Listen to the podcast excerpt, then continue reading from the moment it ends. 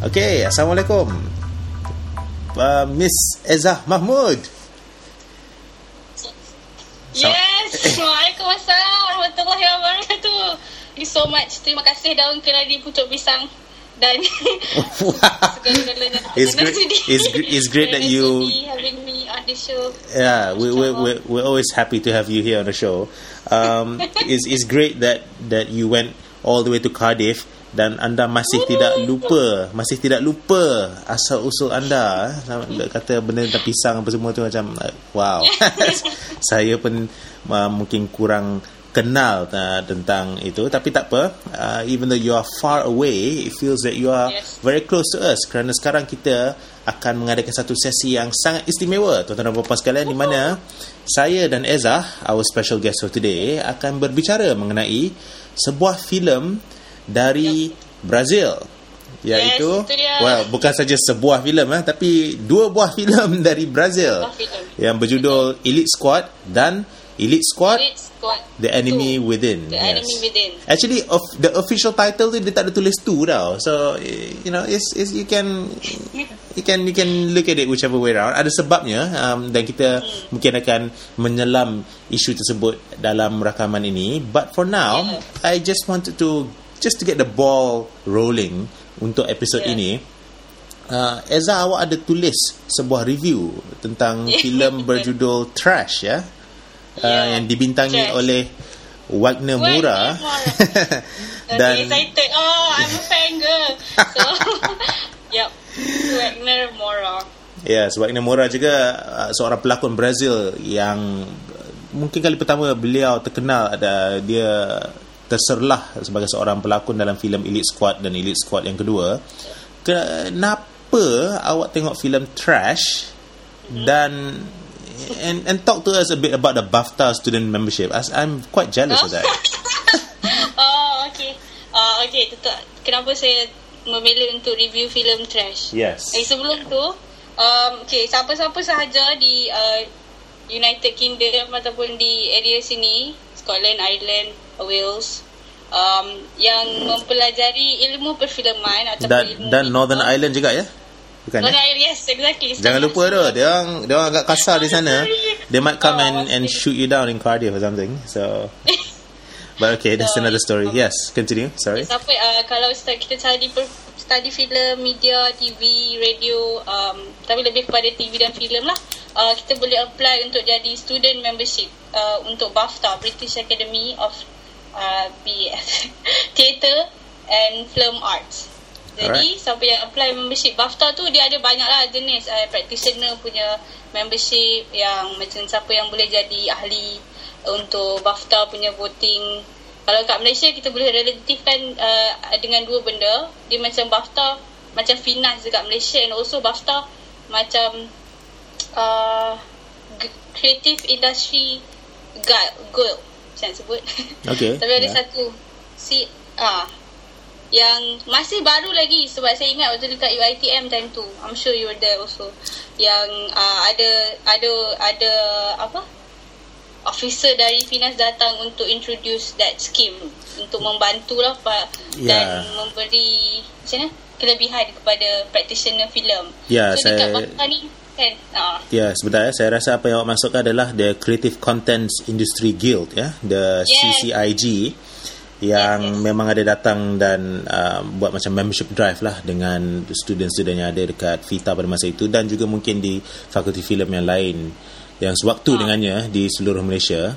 Jadi saya tidak tahu sebenarnya secara lebih khususnya apakah peranan yang dimainkan oleh CCIG ini tetapi um, mungkin ya mungkin kita boleh buat research secara lebih mendalam untuk episod yang lain and we can discuss that in the future but yes um, continue Yes, and uh, as uh, banyaklah benefit yang kita akan dapat kalau kita jadi uh, BAFTA members ni. Tapi untuk student eksklusifnya, um, sewaktu macam ada BAFTA award, uh, akan ada macam free ticket ataupun untuk pergi ke macam BAFTA screening uh, dan untuk ke London untuk dia dia selalu macam akan ada ada um, email invite untuk tengok screening, jumpa dengan uh, para pelakon, uh, para macam mana, direct pengarah filem dan macam ada masterclass macam wacana seni hmm. sama UiTM dulu tapi kat sini uh, anjuran BAFTA.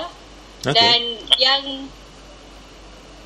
dan yang sorry dan yang menariknya dan yang, yang sebenarnya antara benda utama juga lah yang saya saya rasa saya, uh, sebab saya apply BAFTA ni sebab dia bagi tiket wayang free Okay. Woo, rasa saya invest sangat. Alright, okay.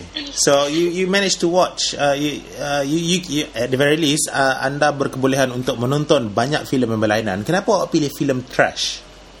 Ah uh, yes. Satu dan, dan saya rasa um, saya tulis dekat dalam review tu juga sebab Wagner Mora pelakonnya dan sebab saya memang selepas saya tengok Elite Squad filem Elite Squad saya memang jatuh jatuh cinta uh, sungguhlah dengan uh, gaya lakonan Wagner Mora dan waktu scroll dekat IMDb tu nampak oh trash. Ah uh, klik lah trash tu. Tiba-tiba eh itu antara filem yang keluar tahun 2014 2015 maksudnya. Filem barulah. Dan sebab oleh saya memang pelanggan tetap panggung wayang dekat kawasan ni. Jadi bila ada poster trash tu terus rasa macam eh this is familiar hmm. jadi saya tengoklah trash uh, minggu lepas. Eh bukan minggu lepas Maksudnya minggu A couple weeks ago. And right after balik daripada terus uh, Tengok trash tu Terus saya rasa macam oh, I need to write it out. This is this is overwhelming.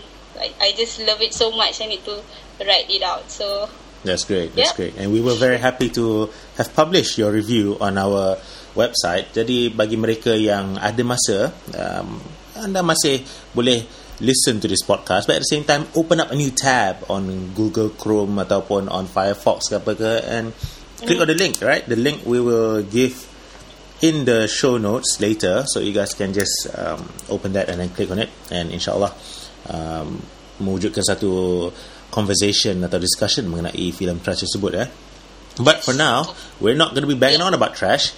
We are going to be talking about Elite Squad, right? Yes. Now, secara yeah. ringkasnya okay, pada awalnya right of course kita harus menjelaskan kepada mereka yang mungkin tidak begitu fasih dengan filem-filem ini mm. what what is elite squad what is it all about okay saya cuba untuk saya cuba sedaya upaya untuk menghasilkan satu logline daripada elite squad ni tapi rasa tak berjaya. Jadi secara ringkasnya sebab macam oh I need the character. And then like a goal. And then what's he against tapi rasa macam tak cukup plotline je kalau nak nak ceritakan betapa menarik indah unggulnya filem ni.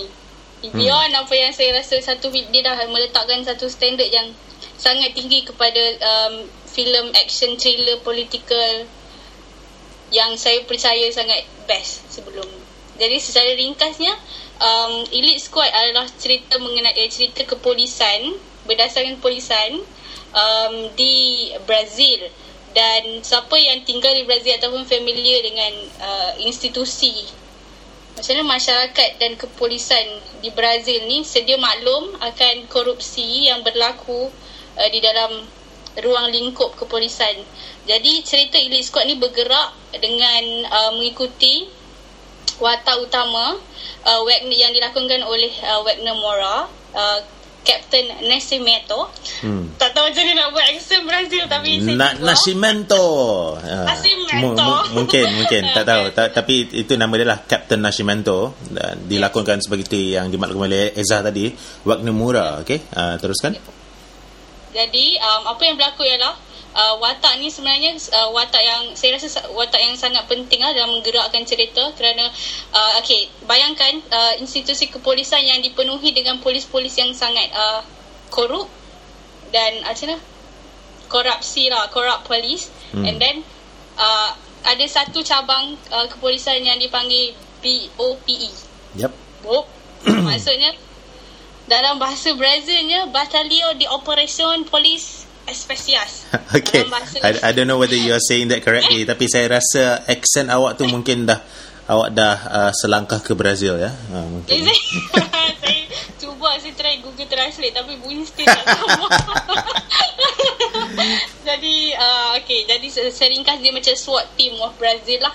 Hmm. Jadi apa yang dibuat ialah satu uh, oleh sebab dia uh, nak berperang dengan uh, kira dia, dia, dia orang buat filem ni shoot dekat uh, Brazil dan yang kawasan yang dipenuhi dengan um, karakter-karakter dadah yang sangat kuat dan karakter-karakter ni dah macam pegang tempat tu. Jadi bukan saja uh, oleh sebab dia orang dah pegang tempat tu polis-polis kat yang korup tu juga bekerjasama dengan karakter dadah. Jadi apa yang BOPE ni BOP ni buat ialah uh, membanteras benda tu jadi dari uh, dari le, dari macam mana? Lebih membesar yeah. lebih yeah. grow so, lah yeah exactly so, they're, they're basically the police are fighting violence with even more violence right um, Okay, so itu itu satu uh, ulasan yang yang ringkas uh, mengenai hmm. sinopsis filem Elite Squad yang pertama ini.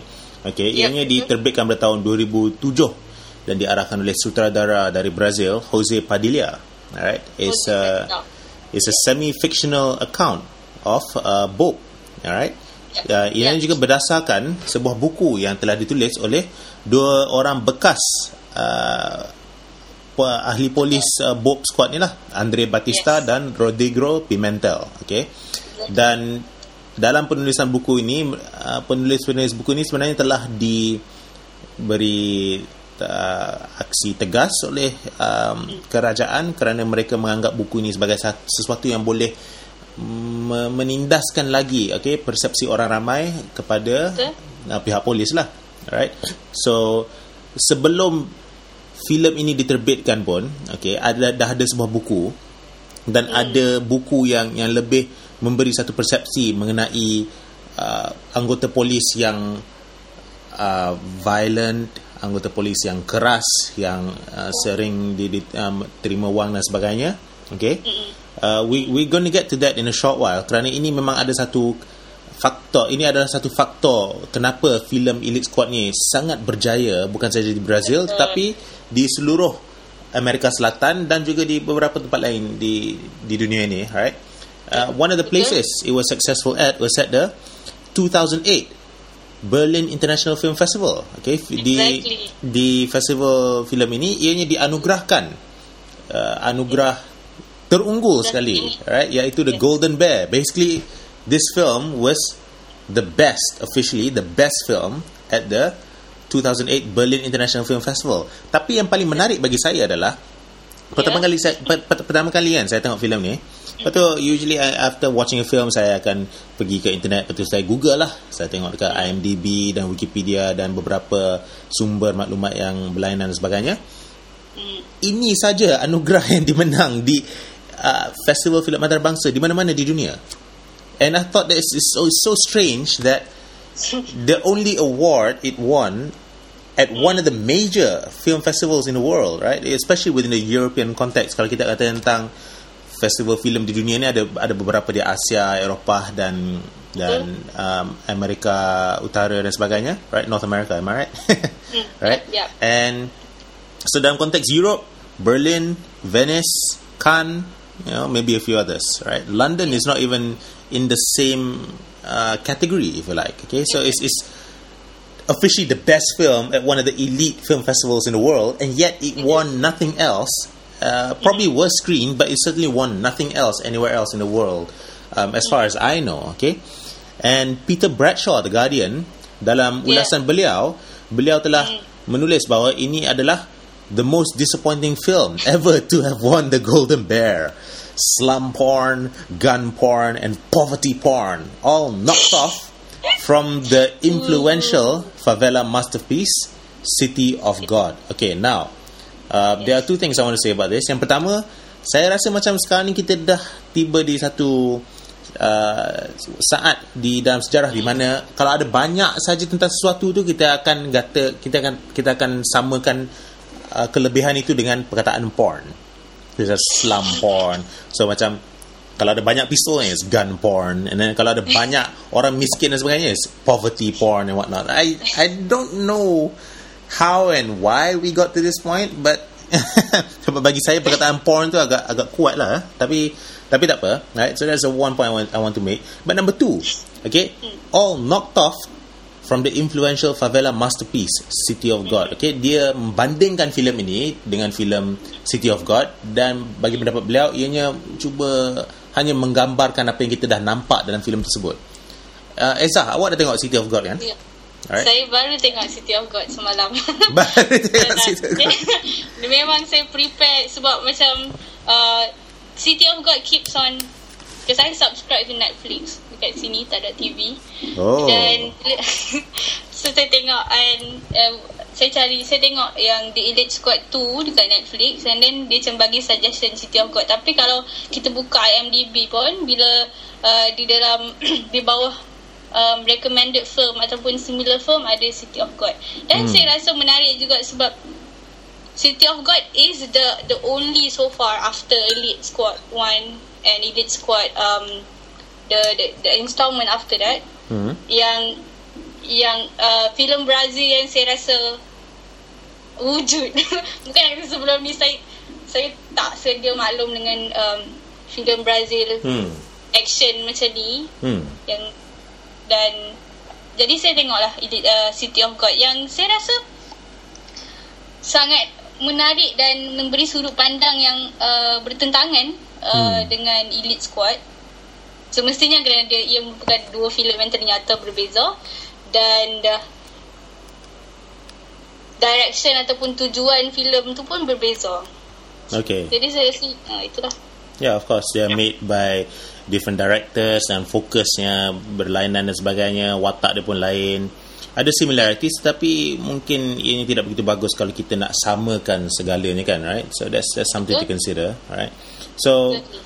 this is a film that has been that, that has been um, winning some awards at least right? So tentu ada menang beberapa award. Tapi pada masa yang sama ianya juga tidak begitu diterima secara keseluruhannya oleh orang yang tidak ada di dalam Brazil. Tetapi di dalam Brazil di dalam Brazil filem ini sangat popular alright? Um, if, there's a couple of other points uh, you just go down a couple of points from ni from the golden bear punya ni um, just just so uh, the listeners know saya ada sediakan beberapa points right dalam show notes untuk digunakan sebagai panduan bagi episod ini so there's uh, basically um, 2.4 million people saw this film in the cinemas in 2007, which made it the most watched uh, Brazilian film in cinemas that year.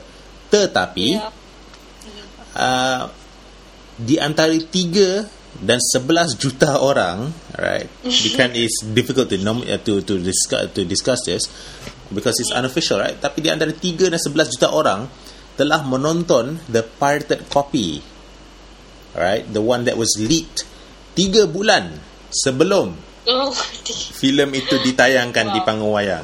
Alright? So, here we see an issue where piracy memainkan satu peranan yang sangat besar dalam penerbitan sebuah filem dan in this case, the leak actually meant that people watched it before it was released in the cinema. But even the people who watched it in the cinema, it was more than enough to make it the most popular Brazilian film in the year 2007. So this there's something about this film yang memang orang ramai suka. Alright? Um, bagi pendapat Eza, alright? ya. Apa, apa pendapat anda tentang ini? Kenapa ramai sangat orang dah yang dah te- mungkin dah tengok filem ni, alright? dia orang mungkin dah tengok filem ni, but then dia orang macam, eh, let's go watch it again in the cinema, bro. Right? So they did Oh, that. Kenapa filem ini berjaya menarik perhatian orang ramai macam tu? Apa pendapat Eza?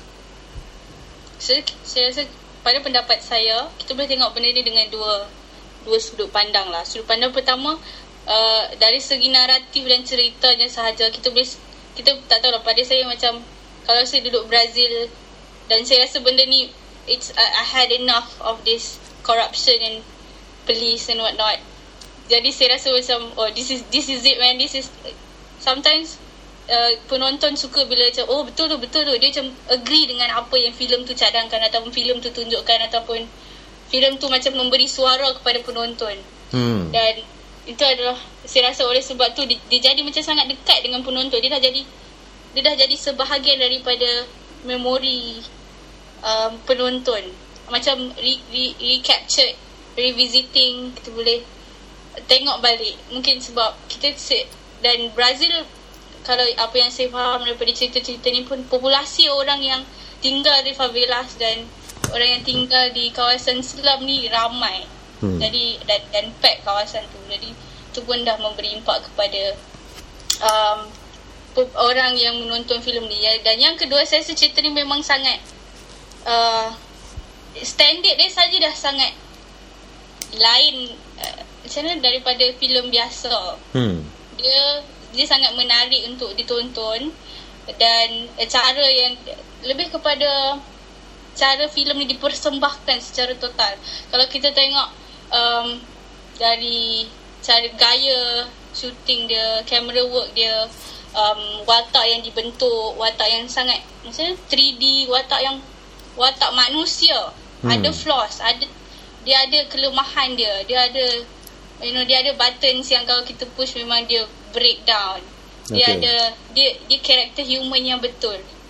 Okay, Dan, kalau kalau kita katakan okay just just to um, take up that point that you just raised there. Kalau kita yeah. melihat kepada Captain Nascimento secara lebih mendalam ya, apa kelemahan Captain Nascimento ni yang bagi Ezra menjadi satu kekuatan? Uh, what what is what was the weakness and the flaw in the character that he was talking about? Ah, uh, okay. Dis, despite saya rasa dia seorang macam lelaki maskulin sejati dalam kisah dia saya dia dia we're, we're, we're, we're not going to get over that are we? Throughout this whole episode anda hanya akan oh. um, berkembang uh, mengenai uh, fakta itu saja ya tapi ya ya, ya cerita uh, dan saya rasa kelemahan dia ialah bila dia cuba he's trying to he's going so hard on himself. Trying to trying to be strong for everyone else. Tetapi hmm. he is actually suffering um, himself. Okay. Which is it's like satu sebab he's a family man and ada babak kalau kita tengok dalam filem tu. Saya bukan nak bagi spoiler tapi ada satu babak tu bila dia ber, ber, berbual ataupun macam bertembung lah. Ada satu masa dia bertembung dengan isteri dia. Dan hmm. isteri pula pregnant time tu. Hmm. dan isteri saya kata oh if I know this will happen sebab dia sibuk dan balik lambat dan um, hidupnya dirisikokan dengan setiap operasi yang dia pergi uh, jadi saya rasa uh, dan isteri cakap if I know saya tak sepatutnya I should be prepared you know I should not be pregnant dan saya rasa tu memang hit him hard as hmm. a as a man yang what really wanting to provide and working so hard to put food on the table and uh, tapi dan saya rasa itu adalah dilema dia. Saya rasa tu watak yang wat, itu antara i, satu perkara yang saya rasa menarik sangat dalam kisah ni. Like oh, director sangat subhanallah. Saya dia orang tulis watak ni watak yang betul lah. Tak dia tak macam nak sebut? Dia, despite dia punya dia macam perfect dengan imperfect hello? Eza oh, we lost Ezra there. Okay, I tell you what, ladies and gentlemen, we're going to take a short break, and that gives us a chance to pause as well, uh, in case GarageBand decides to go crazy on us again. And we're going to be right back after this, so don't go away.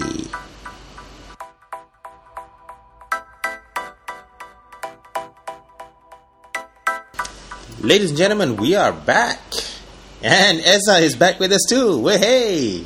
You were Yay. just talking about perfection through imperfection, and I guess the internet connection um, is probably not all that perfect, but no worries, no worries. Um, yeah. we, we are more than able to have a conversation all the same, right? You, but yes, uh, just picking up the point where you talked about earlier about about the perfection and imperfection, the flaws in the characters. Yeah. You were talking about Captain Nascimento sebagai seorang lelaki sejati, ya. Because it's, it, it's it's fine. Yeah. I I was just doing some research about this um, mm-hmm. mengenai kelelakian.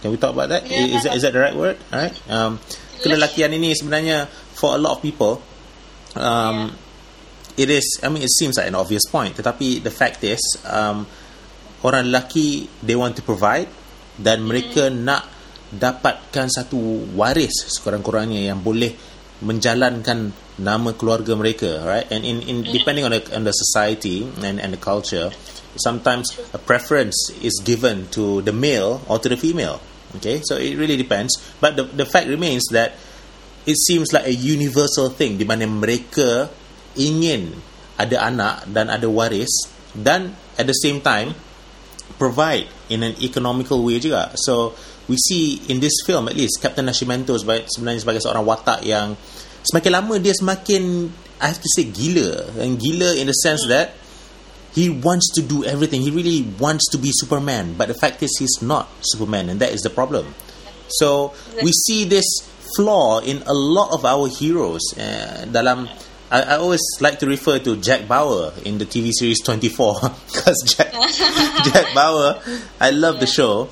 I love the man, but sometimes it's just plain stupid, you know. Macam dia dah kena dia dah kena tembak berapa banyak kali, and then there's an explosion that just went off somewhere nearby, apa semua. Lepas tu kawan-kawan dia datang, lepas tu dia check ni, Jack, are you okay? And it's so clear, dia, you know, his face is sweaty, lepas tu bloody apa semua. Lepas tu, tapi jawapan dia tetap, yeah, I'm okay, I'm okay. so even if they are not okay, even if they are nearly dead, the answer Yeah. still have to be, I'm okay, alright. And I think a bit of this syndrome boleh kita lihat dalam filem Elite Squad. So Yeah. I I don't know why, but do you think this um how can I say this? This is becoming the kind of masculinity yang cuba dicapai oleh orang ramai untuk menjadi seorang adiwira tetapi gagal kerana kita manusia. What do you think, Eza? Ah, interesting. Do you think so? Yes. Saya sedang cuba untuk sebab um, this term I take the subject uh, New Hollywood for my studies here kat sini. Mhm. And last week uh, dalam kelas we talk about anti-hero. Um, the modernist hero. How lari lah sikit dari topik tak apa. Saya cuba No, it's okay. No Uh, macam mana macam mana hero um, uh, zaman classical Hollywood bila mana hero nya sangat proper, nice, crisp, pakai baju iron, you know. Hmm. Uh, cara cakap, cara membawakan diri. Tapi bila masuk New Hollywood, kalau kita tengok uh, The Mean Street Hmm. uh, ataupun karya-karya Coppola, uh, Yep. Altman, Yep. contohnya The Conversation, um, semuanya macam hero yang problematic. So saya teringat lah. Um, tetapi bila nak dibandingkan dengan um, The Enemy Within ni adalah a mix of both. Hero and anti-hero uh, balance, I guess. Sebab dia dari luarannya, Masya Allah, sangat macam mana gagah dan cuba untuk sentiasa berusaha untuk uh, depict a very strong persona and and and bukanlah nak crave for for people attention but like he actually macam mana excrete a very masculine vibe and people look up to that Hmm. dan saya rasa oleh sebab dia ketua juga dan itulah Okay. saya rasa demi menjawab soalan saya Okay, yeah, absolutely. Yeah. I, I Yeah. think. Um, oh, okay. Um, I can hear my own voice from your own voice tadi your Is it your side. It, it is, yeah. Well, this is Okay. interfere the recording a bit. Um, but but just to ni lah, uh, never mind. Just to um, ask you just one final question about that point. Okay, katakan kalau awak ada pilihan dalam calon awak calon suami lah, right? Would you putting aside everything, right? Kat- Dan katakan kalau dia nya bukan Wagner Mura, right? Um, mana tahu, mana tahu dia masuk Islam jadi Muhammad Wagner ke apa ke, right? Muhammad Wagner bin Abdullah. Saya orang ramai orang masuk Islam ah. Wagner sure Abdullah. Uh, anyways, okay. Awak ada dua pilihan. Seorang itu adalah uh, seorang lelaki itu, alright, pilihan A. He's the white collar guy, the the the proper classic Hollywood hero yang awak kata baju dia iron semua dia whatnot, right? And then Hmm, ya. lelaki dua adalah the new Hollywood hero, so to speak, right? The the the anti-hero, the the hero who is not perfect but imperfect, right? A bit like Yeah. Captain Nascimento. Which one do you think you would go for?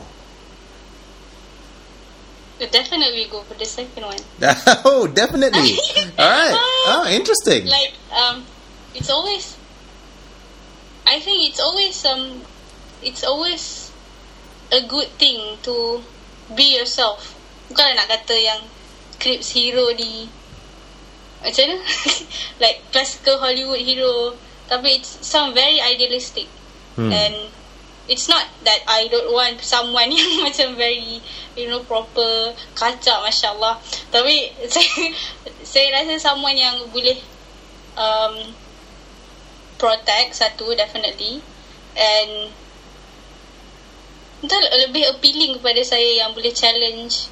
I'm not sure but, but dalam case ni uh, yang imperfect but still challenge my thoughts.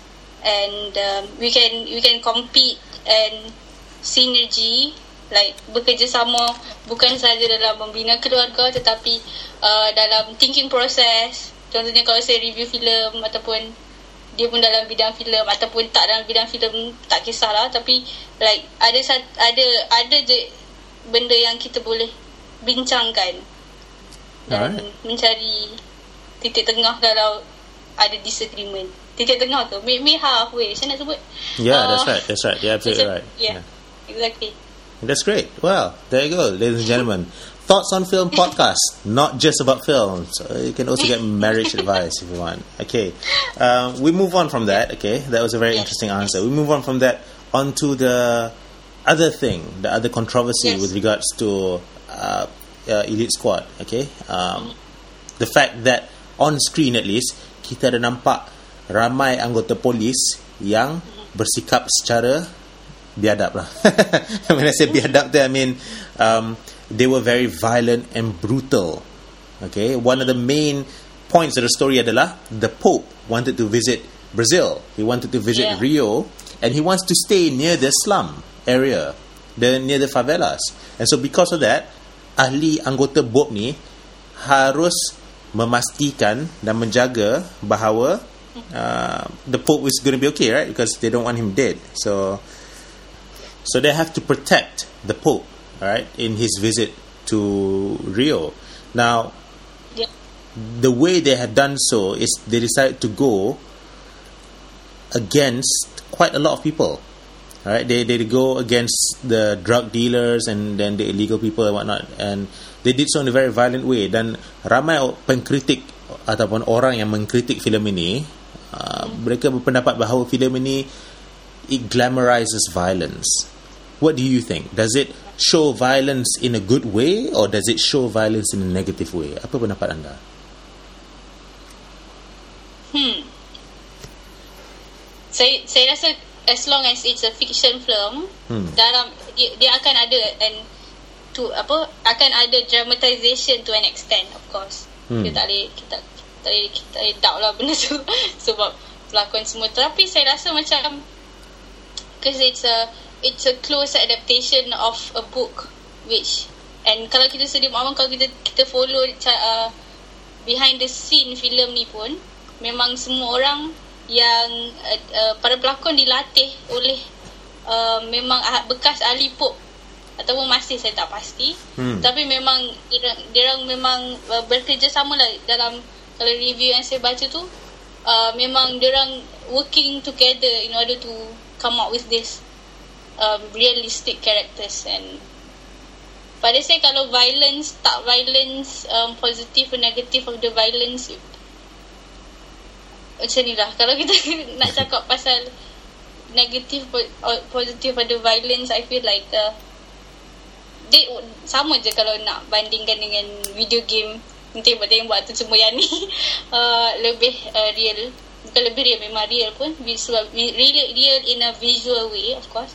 Hmm. uh, dan it's it's attract crowd obviously. Dan orang yang suka tengok filem action akan rasa macam oh this is this is not it's, it feels real Hmm. and I I would love to watch it Okay. tapi kalau saya rasa duduk dekat sama lah macam it's it's a vicious um, bukan a vicious cycle it's uh and and it's an open ending questions of the matter of how um, violence in film actually affect Yep.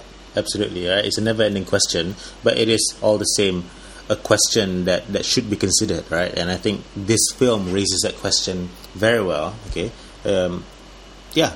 Um, the last point I want to make about this film. Ah, we lost Ezra again. I tell you what, ladies and gentlemen, let's take a short break again. We'll be right back after this. Don't go away.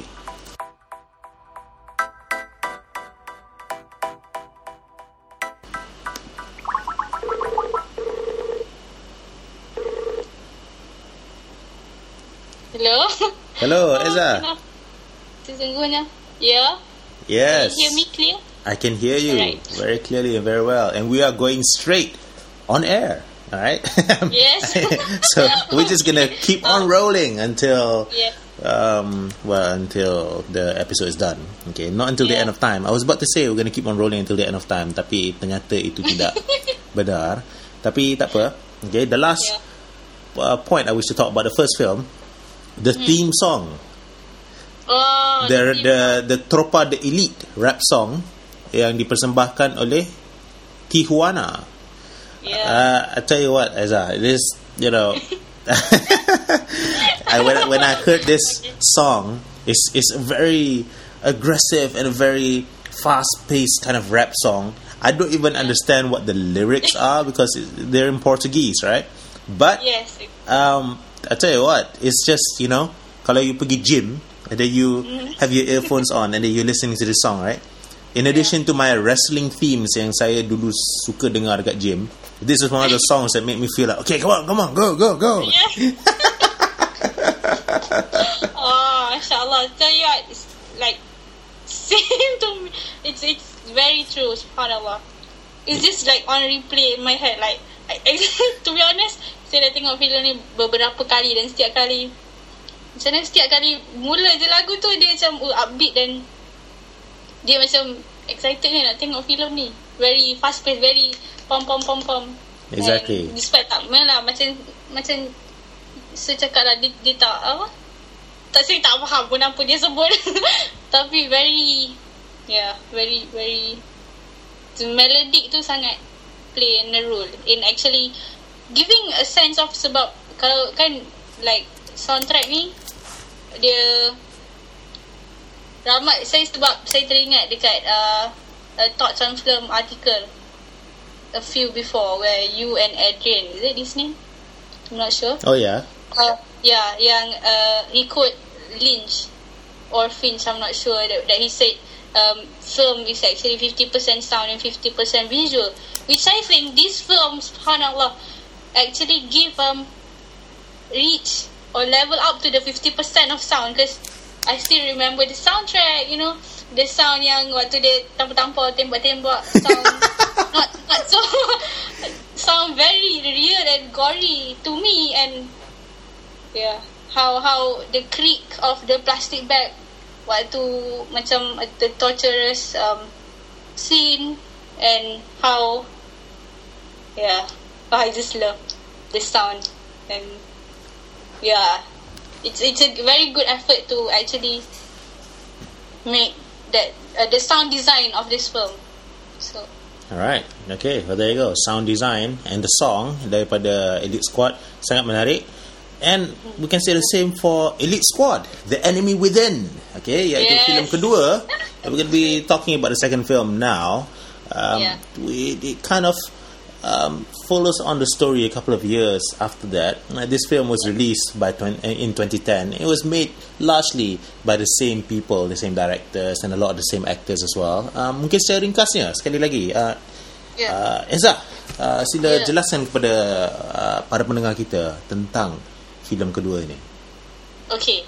Filem kedua ni apa yang menarik saya rasa dan uh, secara ringkasnya ialah uh, kesinambungan oleh hidup uh, kesinambungan kisah hidup uh, uh, Captain Nascimento Nascimento sebelum ni dan sekarang. Okay, selepas habis The Elite Squad 1 uh, uh, filem ni start dengan uh, berlaku satu pertembungan di dalam penjara bila mana semua drug drug lord drug lord ni semua karakter-karakter ni ada dekat dalam satu penjara dan pen, dalam penjara tu dia orang uh, memberontak ataupun dia orang buat riot Jadi Bob ni sebagai uh, officer uh, dihantar untuk uh, macam mana? Dihantar untuk me, macam mana? meredakan perkara itulah. Hmm. Tetapi okey wujudnya satu karakter baru uh, seorang aktivis um, Fraga nama dia. Hmm. Dan dia uh, dia percaya bahawa uh, polis ni macam polis has done so much corruption and and menghas apa? Dan sepatutnya para orang drug lord drug lord ni adalah it's their human rights to do what they want kind of thing. Dan start daripada situ itulah saya macam hmm, menarik menarik. Buat tak peraga ni? Uh, dan uh, bermula daripada situ uh, berlaku uh, benda yang macam mana? Not as what they expected. Apabila Bob telah berlaku sangat violence despite Fraga sudah meredakan keadaan di situ. So daripada situ uh, Captain Asimeto dah um, dia dah tidak bersama Bob lagi tapi di dinaikkan pangkat untuk menjadi sekretariat di dalam uh, maksudnya dia naik pangkat sikit lah dia dah tak dia dah tak on the ground hmm. macam sebelum ni. Right. Dan dan menariknya ialah apabila bila kita masuk je dalam elite squad the enemy within dia dah macam skop cerita tu dah berkembang sangat besar lagi dan sangat besar lagi apabila dia bukan hanya terlibat dengan drug lord dan polis korup tetapi politicians um, senator yang memainkan peranan dalam menggerakkan cerita ni. Secara ringkasnya apabila um, okay apabila Bob ni sudah membanteras um, semua karakter-karakter dadah di kawasan Islam ni. Okay, so tak ada tak ada tak ada orang jahat lah dekat kawasan Islam tu. Tapi apa yang terjadi ialah ingat balik watak polis-polis uh, yang korup dekat kawasan tu oleh sebab dah tak ada karakter dadah di kawasan tu mereka telah mengambil alih kawasan tu. Jadi berlaku satu transformasi ataupun satu bentuk ironi yang saya kira sangat menarik apabila polis-polis korup ni bertukar menjadi mafia kepada di kawasan tempat tu So Bob bukan saja telah membantu untuk membanteras um, apa? Toke-toke dadah kat kawasan tu tetapi toke dadah. ya betul. Toke dadah betul. Ha, uh, dan tapi membuka ruang uh, kepada uh, polis yang korup ni untuk melakukan lebih banyak keganasan kepada dan memang bertambah-tambah korup lah dalam kisah ni Alright. Uh, jadi itulah menarik sangat dia skill dia bertambah dua kali lebih bukan dua kali macam dia bukan saja it's not about Nasimeto and the Bob and polis korup and drug lord saja tetapi polis korup bertukar menjadi mafia dan skill cerita ni meningkat mendadak hmm. jadi itulah saya rasa okay. dan dan subhanallah oleh sebab skill yang di uh, despite the the skill of the film is huge. It's it's the story just flow seemingly and uh, it just makes sense. Yep ah yeah. yep. okay. There you go. It is a very interesting film kerana ianya um, sebenarnya cerita dia lain. It's not the same as Elite Squad. Tema dia kurang lebih sama right? Mm. tapi approach dia lain watak dia sama tapi watak dia pun dah lain sikit right? And you mentioned earlier about Nascimento dulu his this boot on the ground kind of cop. Tapi sekarang dia telah dinaik jadi seorang administrator okay? Uh, a kind of manager. So now his position is a bit uh, more different. So he has all these other things that he has to consider. Uh, and I think it's, it's very interesting. Filem ini yang di uh, I think I mentioned earlier released in 2010 uh, final part of Jose Padilla's trilogy on urban violence, which includes Bus 178. Okay, that's his first feature film, and that was actually a documentary. And Elite yeah. Squad pertama, that was the second film. So this mm-hmm. was the final part of this trilogy. Interestingly, all right, yep. um, 11.1 million paying viewers, the highest grossing film of all time in Brazil, according to the director as well. All right, um, highest grossing film uh, or the most watched film in Latin America as well. So mungkin isu yang yang kita cakap sebelum ni di mana uh, para penonton yang menonton filem ini mereka secara tidak langsungnya mereka dapat membayangkan atau atau mengikut dalam fantasi yang telah dipaparkan di layar perak ini and it's not just in Brazil right? It's also in other countries around Brazil. And this is something that that makes me think that perhaps people from outside of these kind of regions seperti Peter Bradshaw okay he's I think an, an English journalist certainly based with the Guardian which is a British newspaper. Yeah. I'm not sure how much he is able to relate directly to what is being portrayed on screen. So I think uh, issues like this, um, kalau filem ini sebenarnya kalau ditayangkan di Malaysia atau Indonesia atau the Philippines and and whatnot, places where uh, the the rule of the law and the enforcement of the law tu ini tidak begitu keras, alright. And in fact, we ha- you have you have uh, a police force or people in authority who are well known for being bribed, right? For Yeah. being corrupted. So these are the kind of things, uh, the kind of themes that I think is universal. Uh, is at, at the very least, in this case, more universal. It's not just a Brazilian thing, right? Um, You also mentioned earlier about the actors. Mereka semua telah menjalani proses latihan di mana mereka dianggap sebagai ahli polis yang benar um, in the sense that they went through the same kind of training, right? Wagner. Moura pun um, I think ini mungkin akan membuat dia menjadi lebih gagah dalam uh, pendapat awak tapi dia belajar jiu-jitsu dari Rickson Gracie seorang pahlawan Ah. MMA if I'm not mistaken a jiu-jitsu fighter certainly uh, dari Brazil. Okay certainly a part of the famous Gracie uh, clan.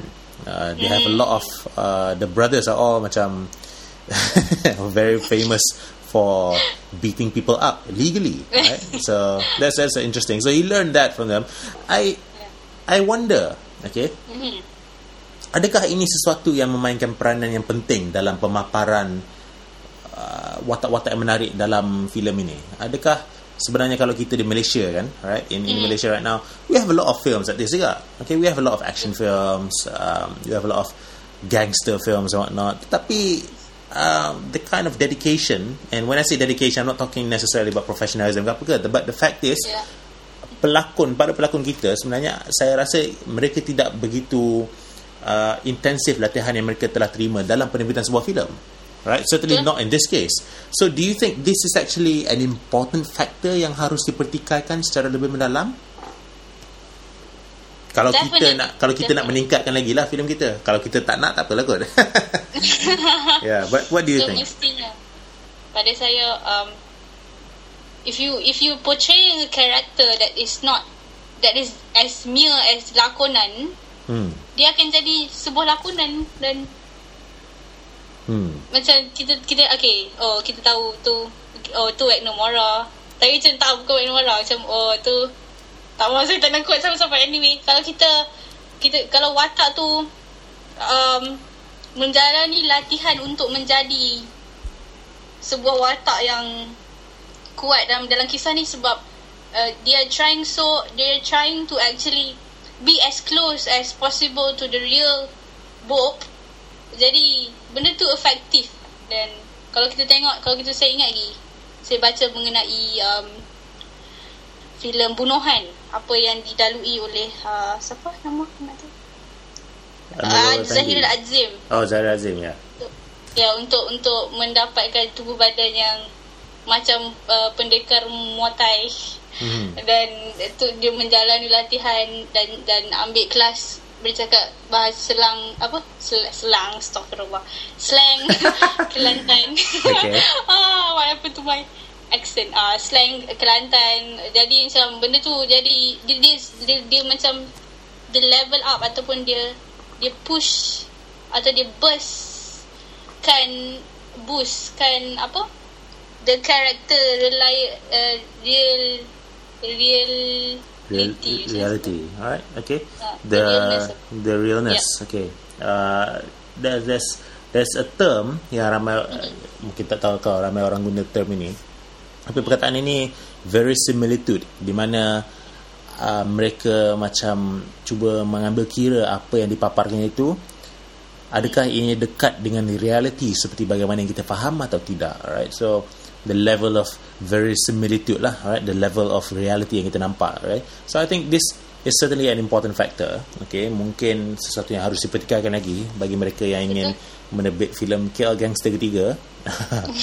Maybe I don't know, but KL Gangster kedua is actually pretty pretty good already, right? So it's it's not so bad. It's not so bad. Anyways, um, so that's what they went through. Another factor, okay, that I want to talk about with the second Elite. Squad film, the anti-piracy tactics. Now, film pertama, it was pirated, as we've discussed earlier. So for the second film, the producers took no chance whatsoever. Right? A couple of points here that I've made here.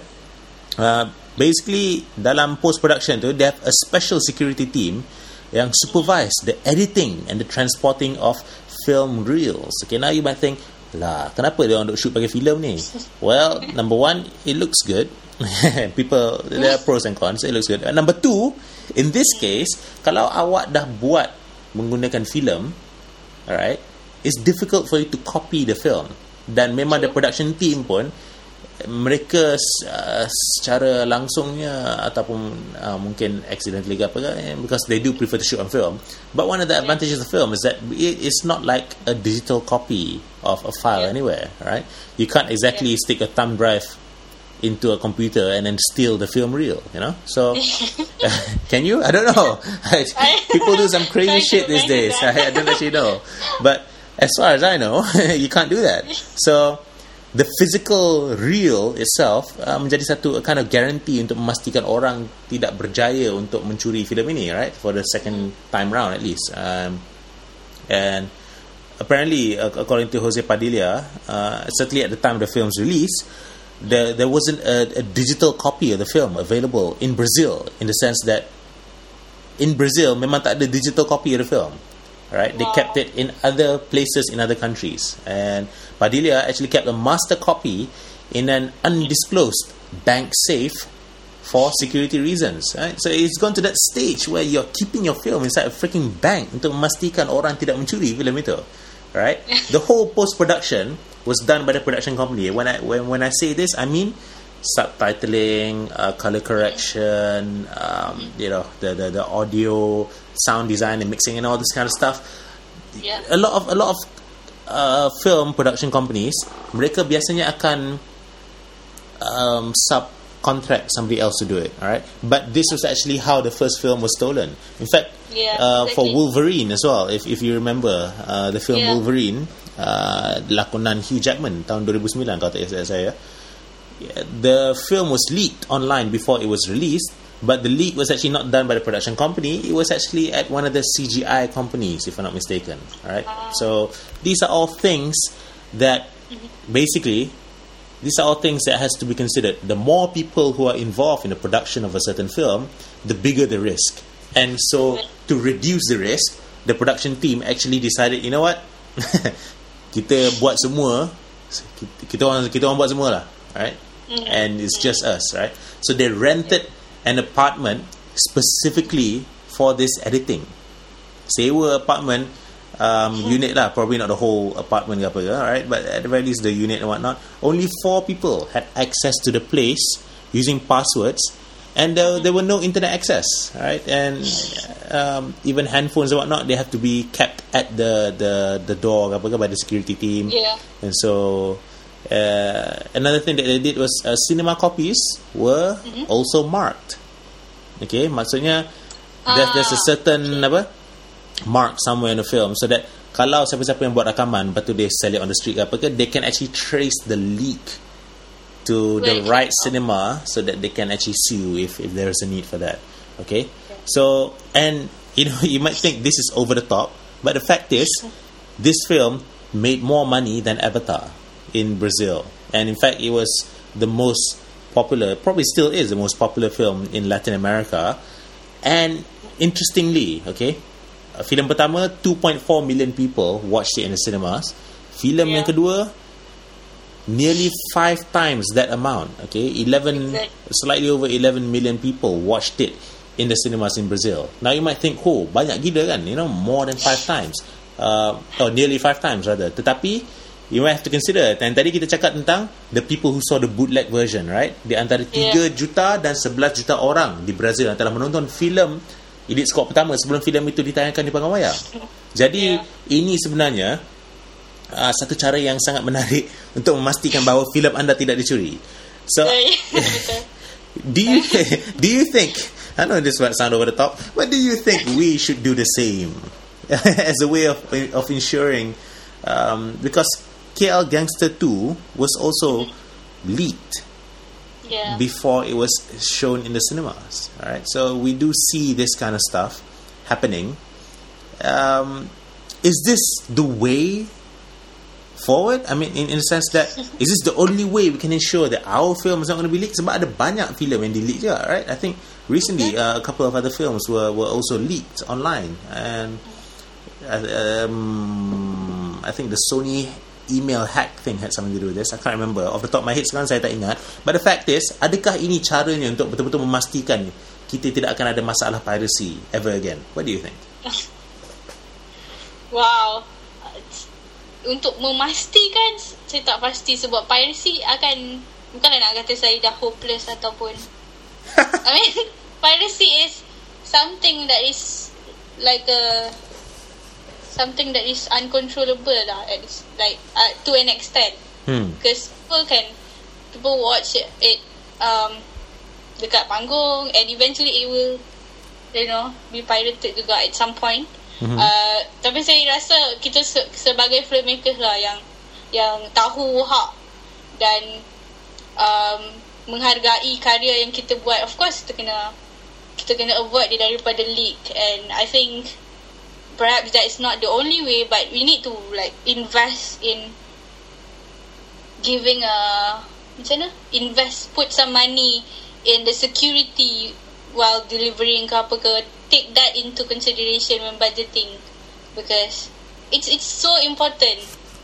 And ram, mungkin ramai kita tak ambil pot sangat benda tu. Alright. jadi sebab tu pentingnya. Tak Yeah. mungkin tak se, sebab ikutlah kalau bajet filem Malaysia nak compare dengan bajet filem ni. And, and of course lah filem ni rasa macam oh dengan dengan uh, dia, rasa Padilla Jose Padilla rasa macam terkesan oh, dengan um, yang league yang pertama tu. Because it's like I don't know because it looks to me that he is a very personal and uh, macam mana? This film is personal to him because it started with documentary remember? Yeah. yang Bus One uh, 74 tu. And then it's evolved into a fiction to uh, two fiction film. Sebagai sequel and saya rasa it's a it's an important film to him. So Alright. of course he, he is you know willing to go that crazy. If I may say tak lah crazy it's a it's a legit thing to do all this kind of thing for security reasons so I I oh this is interesting yep you definitely can if you have the money to follow his steps Okay. Alright. yep Very good Yep. point. Uh, certainly something to aspire to, something to bear in mind at least. Okay, we're going to take a short break here. All right, and then we're going to come back. We're going to be discussing some quotes from Jose Padilla with regards to filmmaking style. Okay, kerana beliau ada satu style yang sangat menarik. Jadi kita akan membahaskan style-style itu um, dalam quote yang telah saya petik dari beberapa buah interview yang berlainan. So, tuan-tuan dan puan-puan sekalian, jangan ke mana-mana. Kita akan kembali sebentar lagi.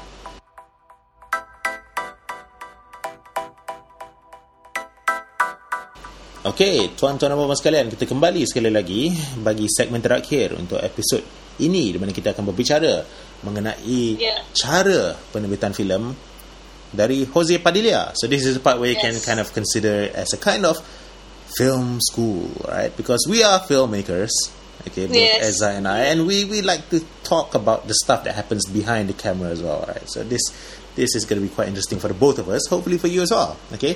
Jadi quote yang pertama yang telah saya sediakan ini, uh, Padilla said, "I also like layers." I have a shot in Elite Squad where drug dealers are playing foosball. Cops are running behind them, and there's a ball behind them on another level. I like to give dimension to shots inside action scenes. It's demanding because you have to rehearse a lot of things happening at the same time and frame all those things in a shot. Eza, what do you think about this? Yeah. I I remember this scene. It's like actually the among the around like the first sequences yang ada dekat dalam um, Elite Squad um, the first one year 2007 and I think it's it's it's a it's a, it's something that we can learn from definitely. Because saya sentiasa percaya yang kita kena treat kita punya penonton sebagai orang yang boleh berfikir dan bijaksana. Dan uh, yang kita tak sepatutnya undermine the the the audiences punya cara dia orang interpret benda tu. So yeah of course and um, it's it's a it's a technique also of um, filmmaking yang kita boleh guna untuk letak foreshadow. Hmm. Right. Hello? Hello?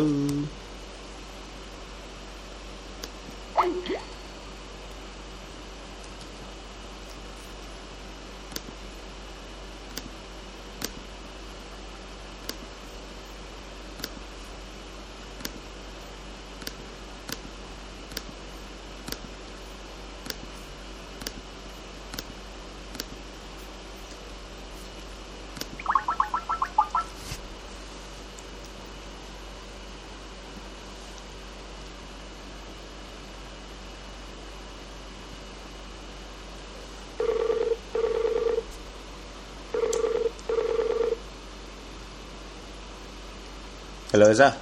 Hello, yeah. Okay, let's continue. You said it's a technique to use foreshadowing.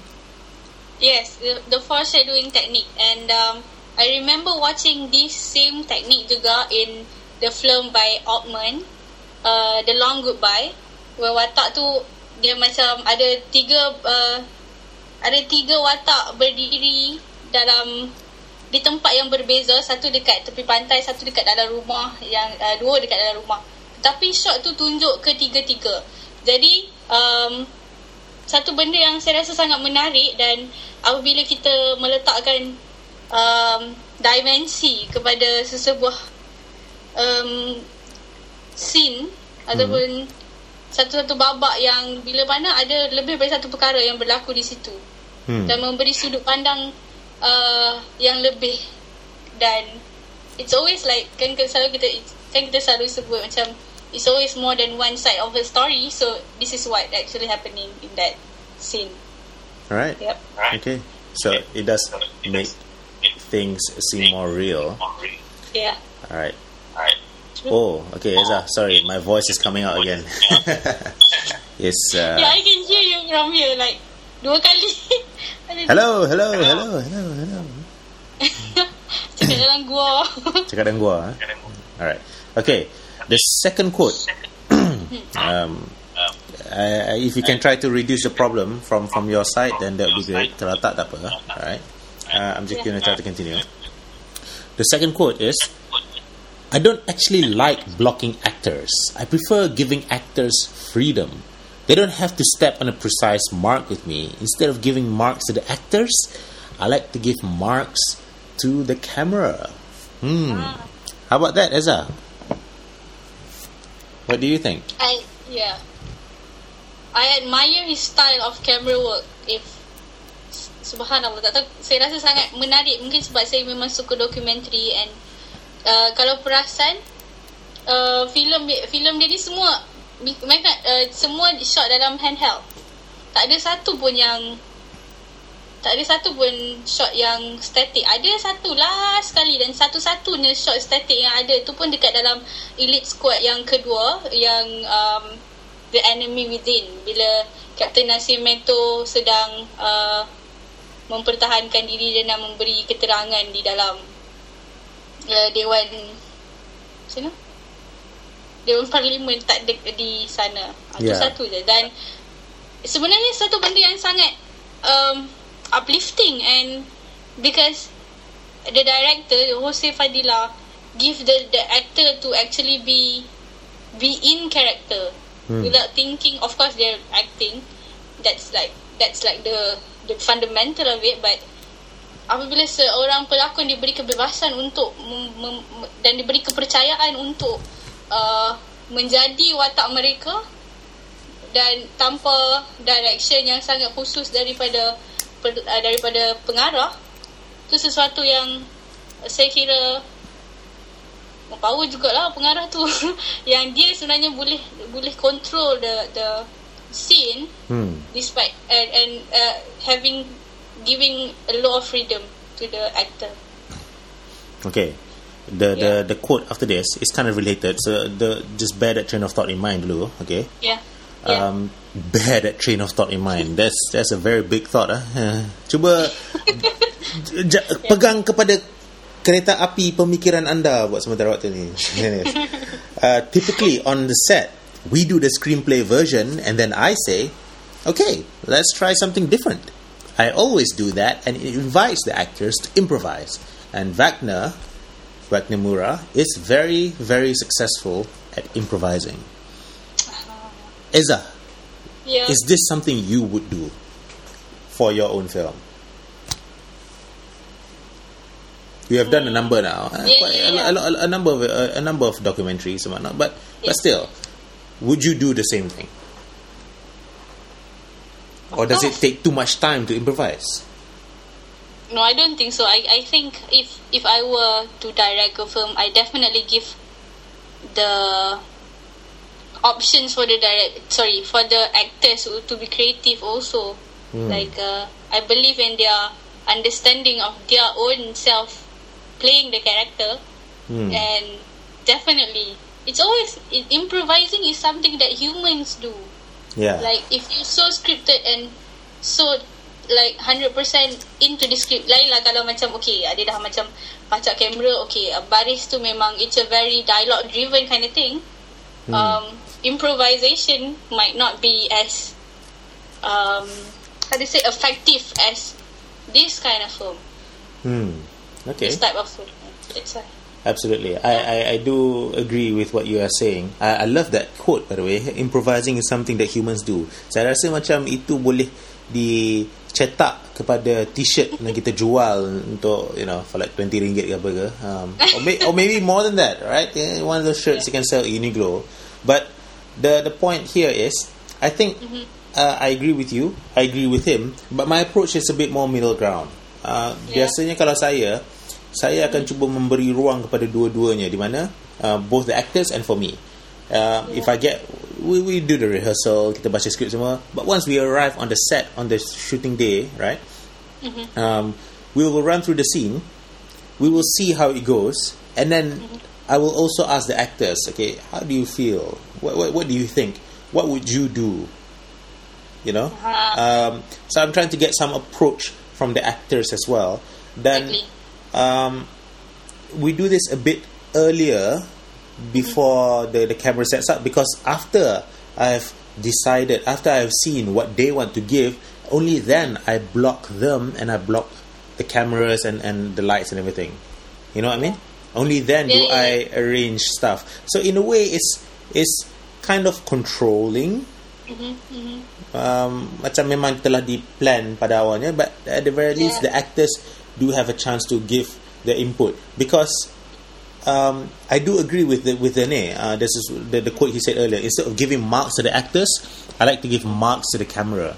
But in order to give marks to the camera, you need to know where the actor is going and what he's doing, what he's going to say, right? So um, this is what I try to do. So um, he his approach comes from his background juga sebab dia memang Yeah. lebih uh, terjebak ke dalam penerbitan dokumentari sebelum dia buat feature film ni pun. But, but even Elite Squad and Elite Squad tu there's a very strong uh, cinema verite slash handheld slash Yeah. documentary style ke apa ke, alright? Yang Yeah. yang awak nak namakan and whatnot, yang memberi satu uh, perasaan yang yang lebih real, right? So so it's it's a bit of both of reality as well as cinema as as we understand it. So I think his approach is very interesting. Certainly something worth considering. Instead of the director as a dictator, all right. In this case, it's it's a more democratic approach.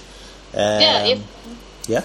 Yeah, true. If I may add, like saya baca review, bukan review, uh, behind the scene cerita yang baru saja menang best film dekat award baru-baru ni.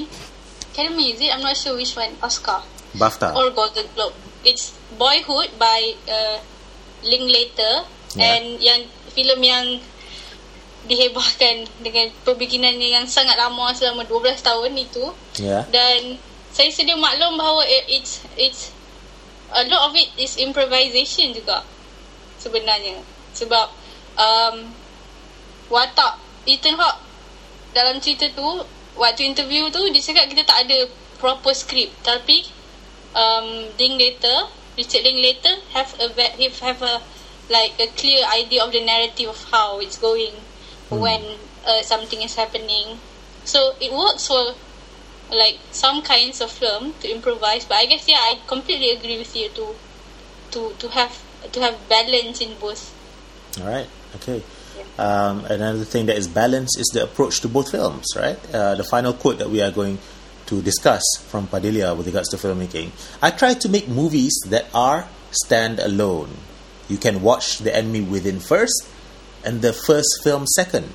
It doesn't matter. They are about different things, different angles on violence, even though they have the same main character. Eza, do you think yeah approach ini sebenarnya sesuatu yang kita harus uh, pertikaikan dalam penerbitan sebuah filem. Kerana sekarang kita ada banyak tengok sequel. Mm-hmm. alright a lot of films have sequels or remakes ke apa ke. Tapi for a lot of these films kalau kita tengok filem pertama filem kedua takkan uh, masuk akal. Ah, takkan Right. make sense. Which one do you personally think is the better way of of making a film ha aha. Saya rasa nak Sudah membentuk Membentuk satu fikiran. Uh, Saya rasa kalau kita nak buat filem yang Individual filem satu uh, Dan filem dua Dan boleh saja kalau kita nak tengok filem yang kedua dulu Dan Kemudian tengok filem pertama Dia memerlukan satu Jalan cerita yang Munasabah lah boleh cakap. Satu satu thought process Ataupun uh, pembentukan naratif yang sangat teliti. Hmm. supaya benda tu um, sebab benda ni intertwined and interrelated with, is- with each other. Hmm. it, to a very macam mana? To a very um, hmm. Sebab this to an extent which because it's the same character and you know it's before and after. Tetapi kalau kalau kita tengok cerita ni sebab dia boleh gerakkan filem tu sendiri Hmm. dan saya rasa tu sesuatu yang kita boleh cuba dan mungkin kita kena cuba banyak kali sebab bukan itu sesuatu perkara yang saya rasa bukan bukan mudah lah nak bentuk. Tetapi kalau kita betul ada satu team of writers yang memang duduk dan berfikir macam mana nak buat filem yang individual tetapi boleh ada sequel atau prequel ataupun kita boleh tengok mana satu yang dahulu sebelum yang lain. Hmm. Hmm. Menarik. okay all right Itu yang saya rasa. All right, fair enough. Um, the final quote from him, and for this episode, I'm never going to do Elite Squad 3 because it doesn't make sense. It's done. Now, how do you feel? do, you, do you want to watch a third film? And if so, why? Ha. Hmm. I definitely want to watch the film. I just feel like satu I feel like a couple of the characters that is underdeveloped uh, bukan un- not underdeveloped that's undermining uh, characters yang belum cukup puas lagi saya tahu kisahnya Okay. sebab uh, dalam kisah ni contohnya watak anak kepada Kolonel Nasir Nascimento dalam um, Elite Squad The Enemy Within. What happens after tak nak spoiler tapi what happened after the incident. All right. The and what happened after what happened to his life because he came from a broken family of Nascimento and emaknya emaknya sekarang dah uh, kahwin dengan Fraga which is a, a different different um different fathers we can say that different parents and how he grew up believing that his dad is doing something is not right and apa dia akan jadi. Lepas ni dia akan ikut jejak bapa dia menjadi Bob ataupun ikut bapa tirinya menjadi ahli politik. Dan saya rasa cerita, um, mungkin tak kepada Elite Squad 3 tapi lebih kepada satu cabang cerita lain yang memperkenalkan ataupun explore um, more on these side characters. Okay. All right. I tell you what, Eza, you better get down to the um, copyright office and then trademark or copyright, at least copyright, not trademark, copyright your idea because I'm sure Jose Padilla akan download episode podcast kita ni. Oh, what is this?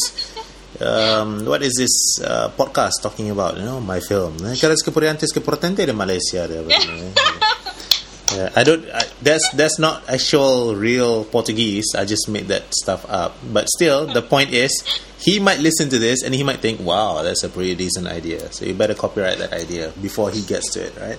Anyways, ladies and gentlemen, yeah. tuan bapa sekalian, um, yeah. thank you very much for having spent your time with us, uh, Eza. Thank you for your thoughts on these films. Okay um, I enjoyed this uh, the, this particular podcast. I certainly enjoyed the films, and I hope saya harap uh, bahawa episod Thoughts on Films pada waktu ini memberi anda keinginan untuk menonton filem-filem tersebut sebab let's face it di Malaysia pun yeah. kita ada banyak isu-isu yang sama juga.